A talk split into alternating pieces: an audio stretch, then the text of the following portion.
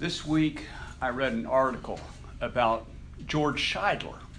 George Scheidler was an early restoration preacher, and he went to hear a man called Brother Kincaid. And Brother Kincaid was a famous preacher. People came from all around to hear Brother Kincaid. As a matter of fact, George Scheidler went from afar to hear Brother Kincaid. And after he heard the brother speak, he became despondent because he couldn't speak and couldn't preach like Brother Kincaid. And he was beside himself for a little while, and then he realized someone has to be the least of all preachers. And he took confidence in this and went ahead and preached for another 15 years until he died in, at the age of 52. There's good news and bad news in this.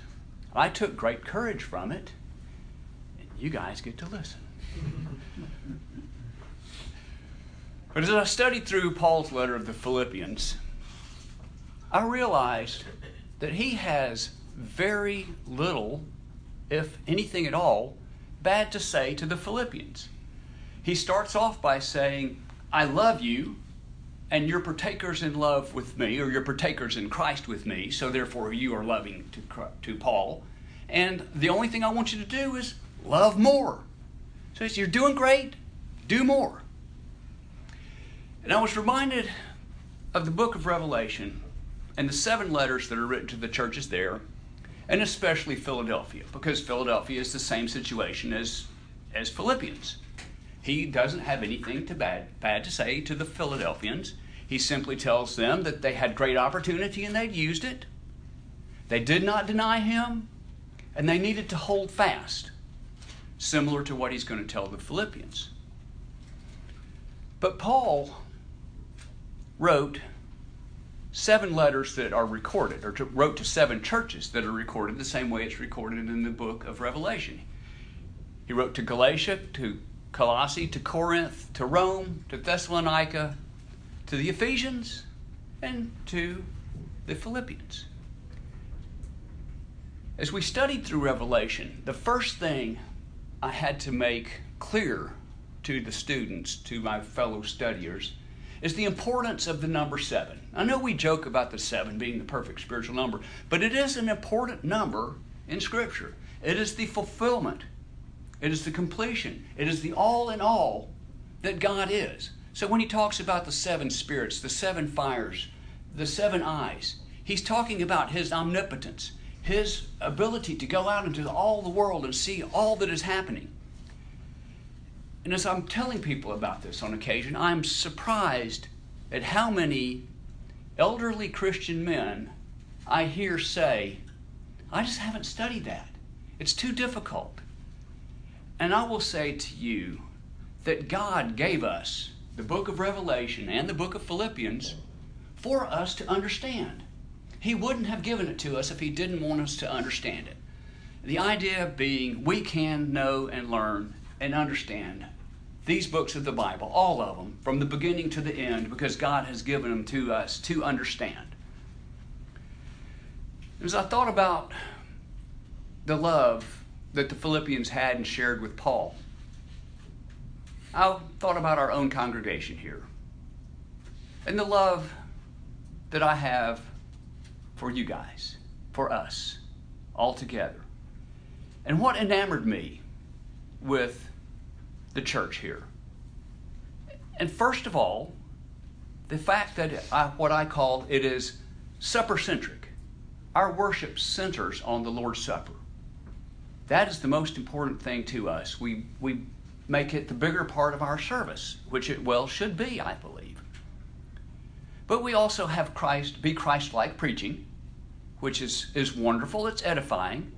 And these things are both presented in the book of Acts in chapter 20. They gathered together to break bread, and Paul prolonged his talking until midnight. But we give and sing and pray things that are all backed up in Corinthians chapter 16, chapter 14, and other places. And prayer is mentioned innumerable times, both privately and publicly, as examples that we have. But I was talking with a friend of mine, and he read an article that called these things the five laws of worship. He was incensed, and I was astonished. What kind of lame, check the box worship is that? I have to go and do these things because that's the law. Where does that match up with the perfect law of liberty, the law of love? Now, I do check my boxes sometimes. Come Valentine's Day or birthday, my wife gets a gift, at least a card, because her language of love is gift giving. Mine's words of affirmation. If she says, Happy birthday to you, I'll go, mm, Thanks. But inside, I'm feeling great about, it. Yes, she recognized me. But if I don't give her something, if I just tell her, that's not important to her. That's not the love that she wants to feel. So I try, check my box to do things that she appreciates because I love her. And that, is it a law that I have to give her a gift? No. I do it because I care, because I want to be pleasing. And this is the same way we should approach our worship. It's not a law, it's not checkbox.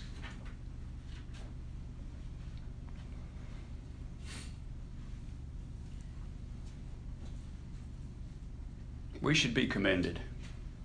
We come because we love the Lord. We care about Him. These are the things that we do because, not because we're supposed to, not because we have to, but because we choose to. And I'll say what Paul said do more. We love, we care, we want to, but do more. Shine as lights. Grow in the grace and knowledge of Christ. Become partakers of the divine nature. But Paul admonished the Philippians, and I had to look real hard to find this, about three times Four, if you count the ones that surrounded him that were preaching from envy and strife for their own personal admonition. And I was reminded by, about, by that about a man on a donkey, a guy named Balaam. He had his box checked.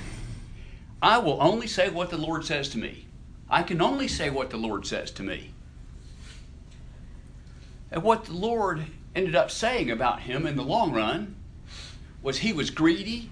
He practiced his doing what the Lord said for his own personal gain. He died by the sword, not a sword, the sword. That means God put him to death for what he had done eventually.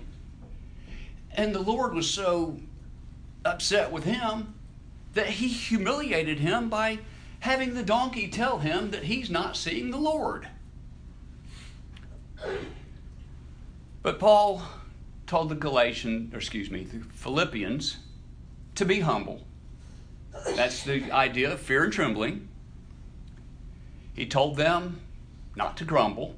That's probably the worst thing, the worst admonition he gives them. Do not grumble and complain. Be, do this with joy. And then in chapter 3, in verse 1, he tells them finally, which is with all these things in mind, brethren, loved ones, rejoice in the Lord. And that refers back to where he had just finished in chapter 2, verses 17, telling them he's going to be poured out like a drink offering, but he rejoices in that. Rejoice with me in that. So rejoice in the suffering, is what he is saying there. And then he goes on to, to say, it's no trouble to write to these, these things to you again. And he didn't write anything about what he says after that in the first of the letter. It doesn't refer back to anything. So, what can we assume from that? What can we gather from that?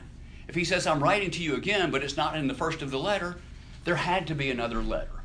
It's a good logical conclusion that he wrote another letter to them. We don't have it, but that would have made eight, not seven, and we've talked about that for a minute already.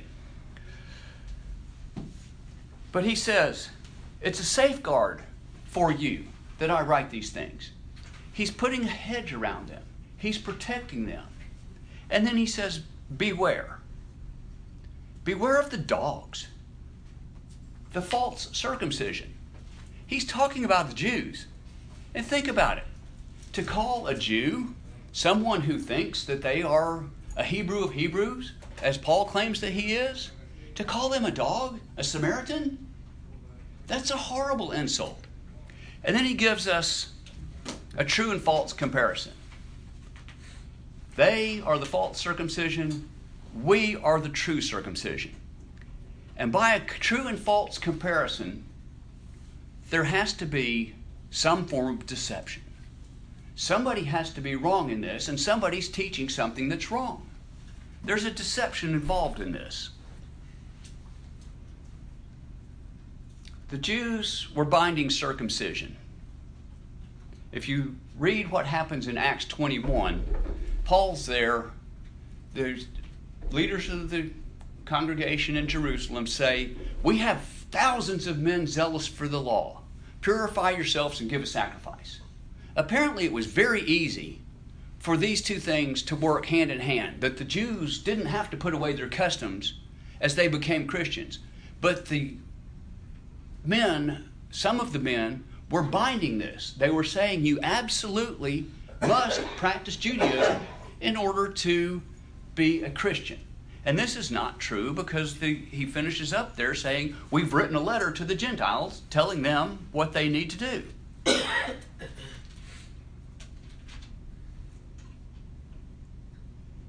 they misunderstood the old law and the new law, the physical and the spiritual. And this goes on even to this very day. And I have entitled this lesson, Are You Thinking What You're Thinking? Subtle Thoughts for Believers.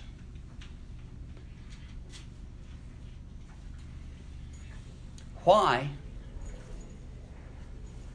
do we do and believe what we do? And how do we come to that conclusion? I want to make a very loose analogy between ancient Near East law, modern law, and Jewish law. I'm going to cover about 4,000 years of history in about five minutes. This is a very high level view. But about 4,000 years ago, we have steles, that is, stones, and clay tablets that record ancient law. A couple of weeks ago, we mentioned the Code of Hammurabi. That actually was the first one uncovered, and it has a very close resemblance to the book of Exodus. So it has a lot of attention paid to it. But even older than that, we have codes that mention Ishtar. And Ishtar is the gate that was at Babylon that Nebuchadnezzar had built. And Ishtar goes way back beyond Babylon, about 2,000 years before Christ.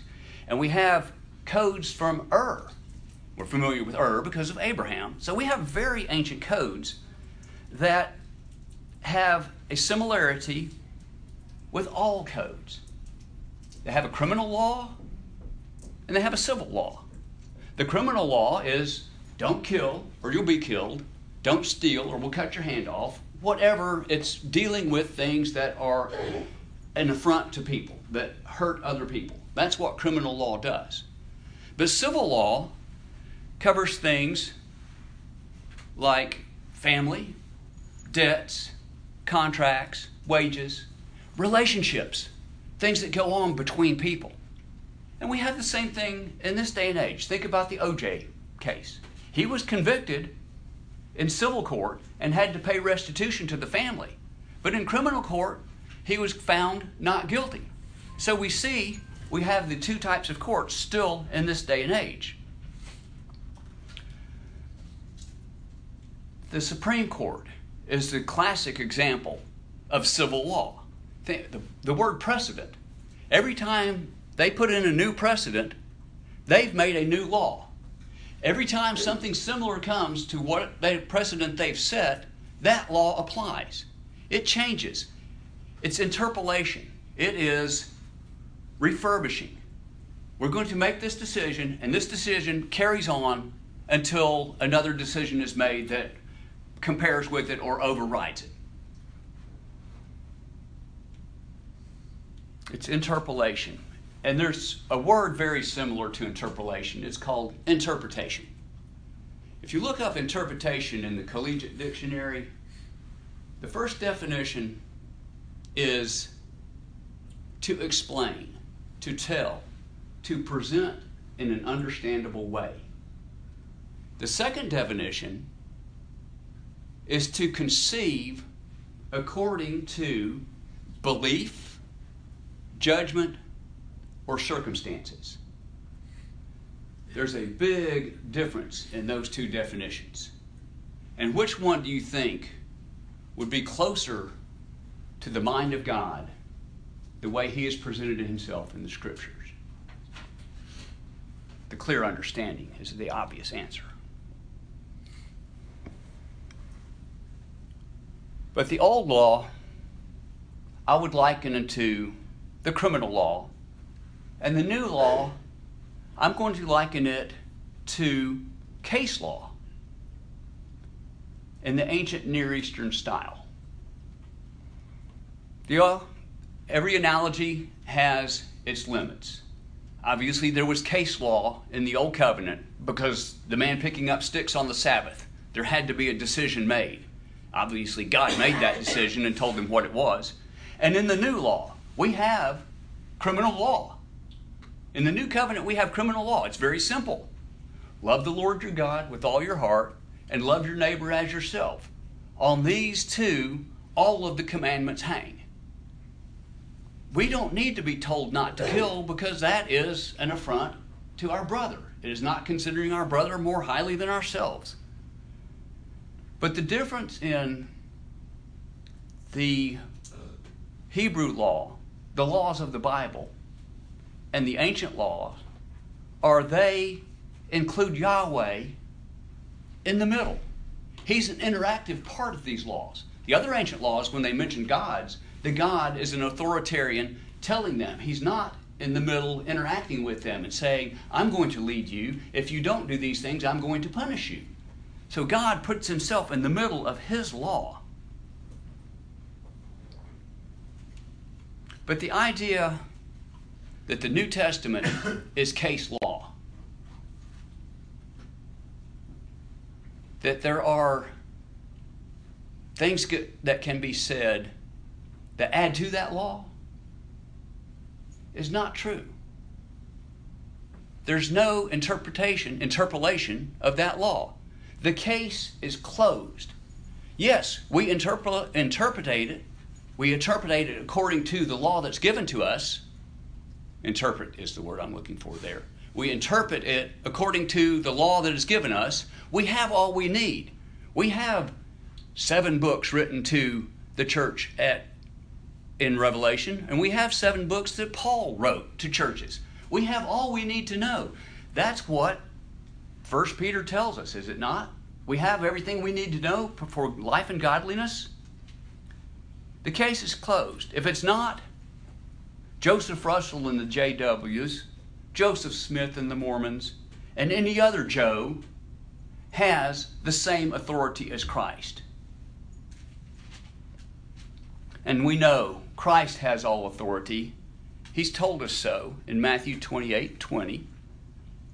And the authority to write the books of the Bible is given to them when he speaks to his disciples, that is, his apostles, at the Lord's Supper in John 13 through 16, especially 14 26, where he says, I will have the Holy Spirit. The Holy Spirit will give to you an understanding and a remembrance of all that I have said.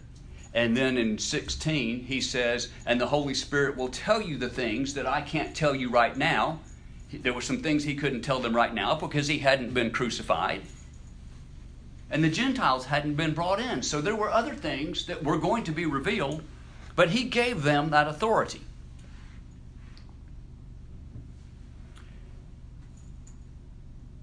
It's important in James, in Galatians, that James is called an apostle by Paul because that gives him authority. And in 1 Timothy 5, Paul says, as Scripture says, and then he quotes Deuteronomy, and then he quotes Luke. So he, he calls Luke Scripture. and gives Luke authority to write Scripture. He's an apostle, he can say that, and we have to believe it because he has the authority that Jesus Christ gave him through the Spirit. But we don't have authority to judge the law. We don't have authority to read between the lines and interpolate. That is reserved for that ancient Near East contract, which is the style that it's written in of the New Testament. It's what's called a suzerain contract. There's no equality in the contract makers. One is superior and says, You will do this, you will be rewarded, or you will do this and you will be punished. No question. The subordinate, the subject, has no reciprocal agreement. It's told to him what to do. I'll say this I'm a restorationist. That's my heritage. I believe that the principles of restoration are scriptural. Speak where the Bible speaks and be silent where the Bible is silent is a scriptural concept. You can go to Hebrews 7. Moses said nothing about this when he wrote the law. Or you can go to 1 Peter 4:11, speak as the oracles of God if you're going to speak about God's word. Very very biblical concept. But it's not above scrutiny. One man wrote an article called The Little Red Wagon. It was how Alexander Campbell and Barton Stone had seen the, the Little Red Wagon. It was rusted, and the axle was bent and the handle was broken. And they went in and they gave it a new paint job and they straightened out the handle and they straightened the axle and put a wheel on it. And they restored the first century church.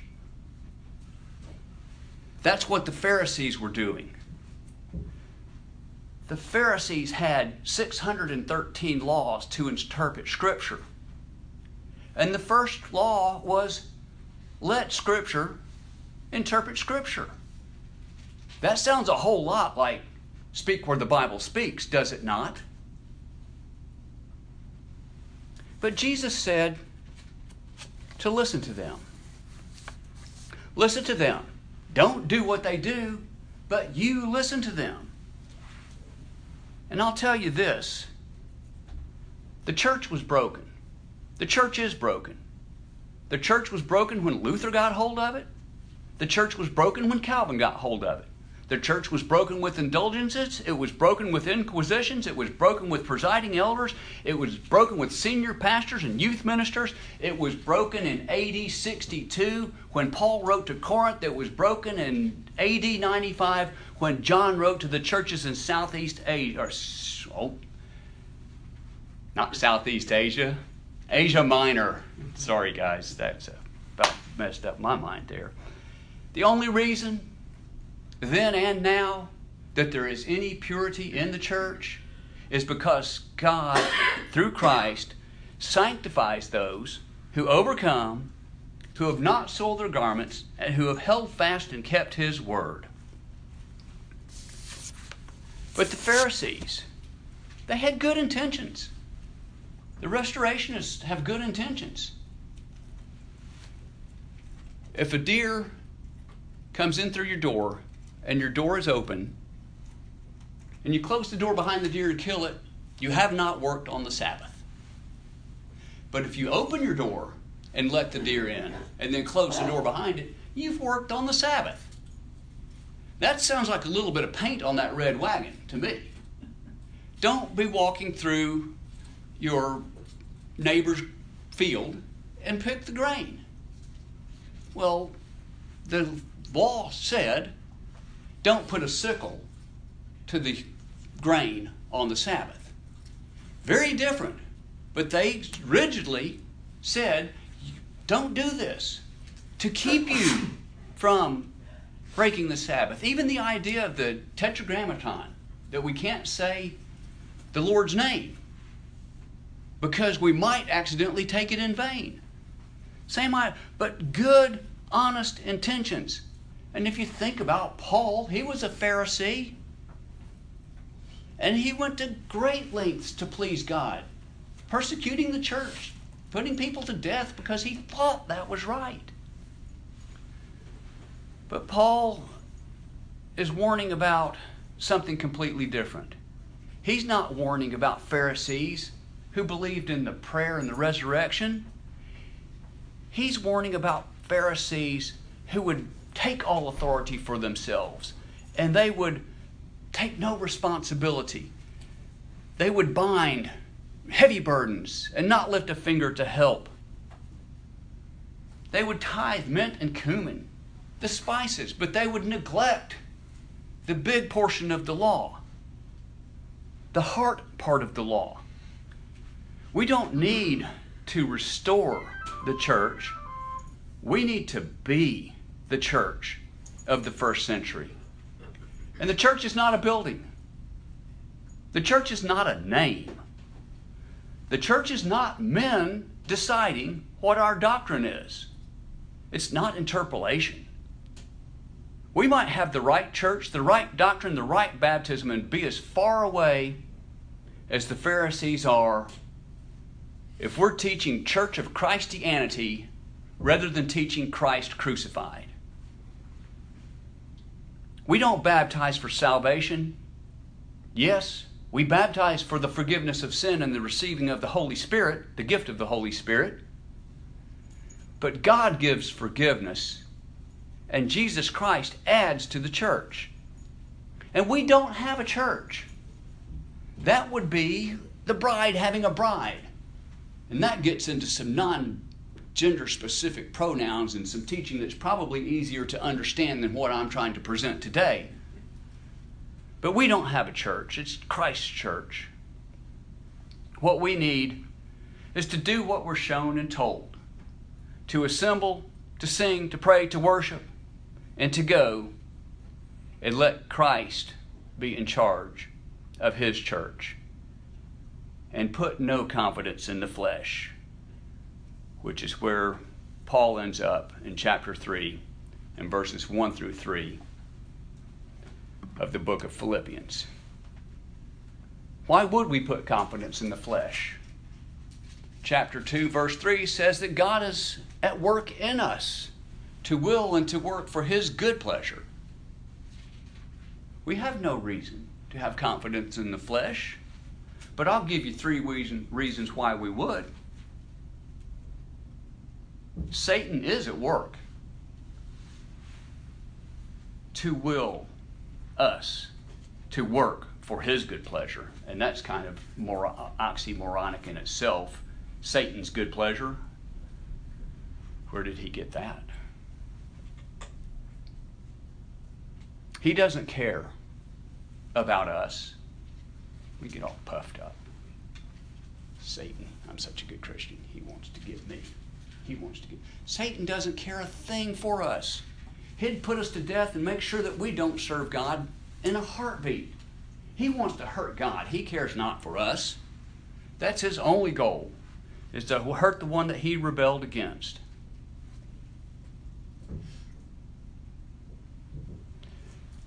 In Ephesians 6:11, Paul uses the term, the schemes of the devil.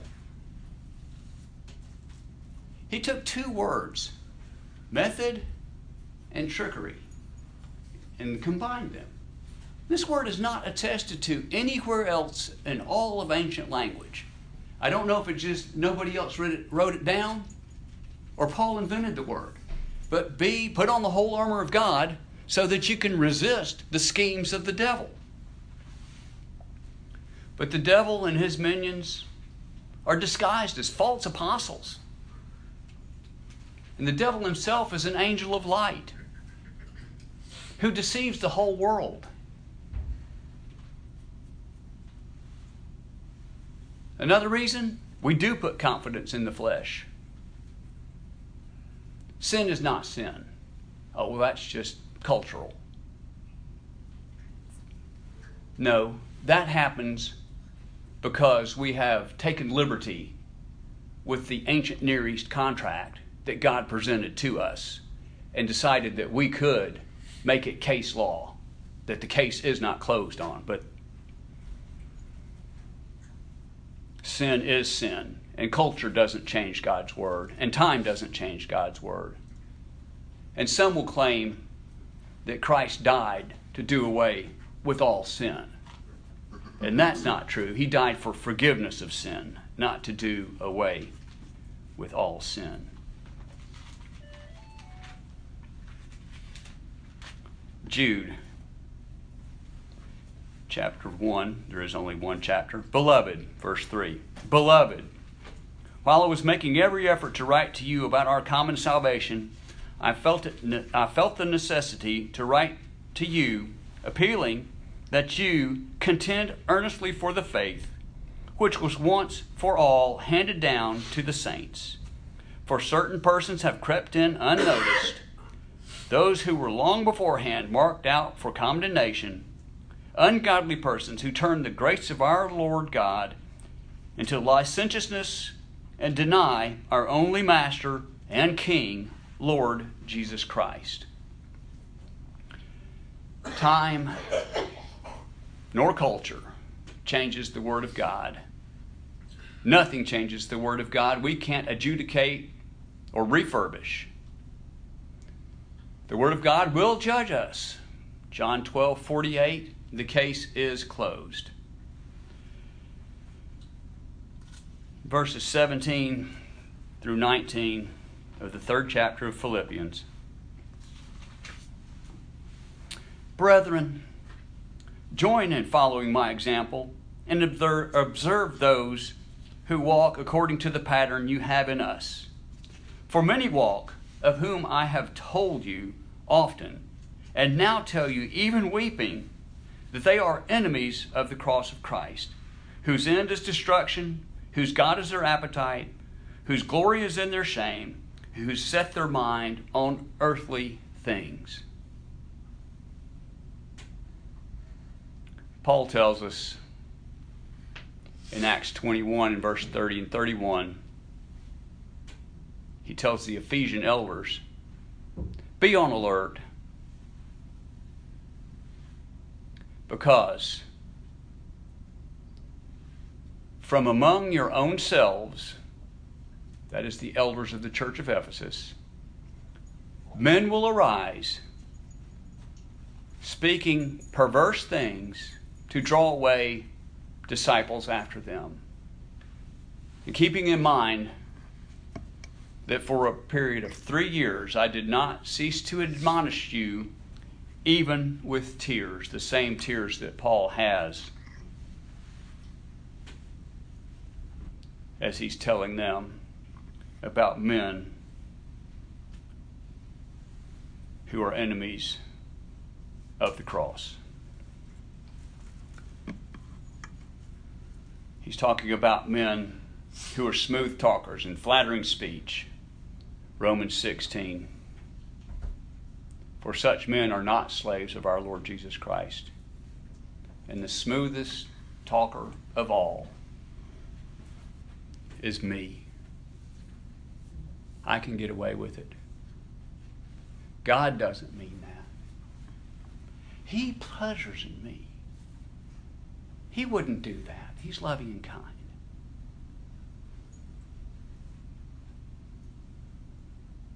You go to the doctor,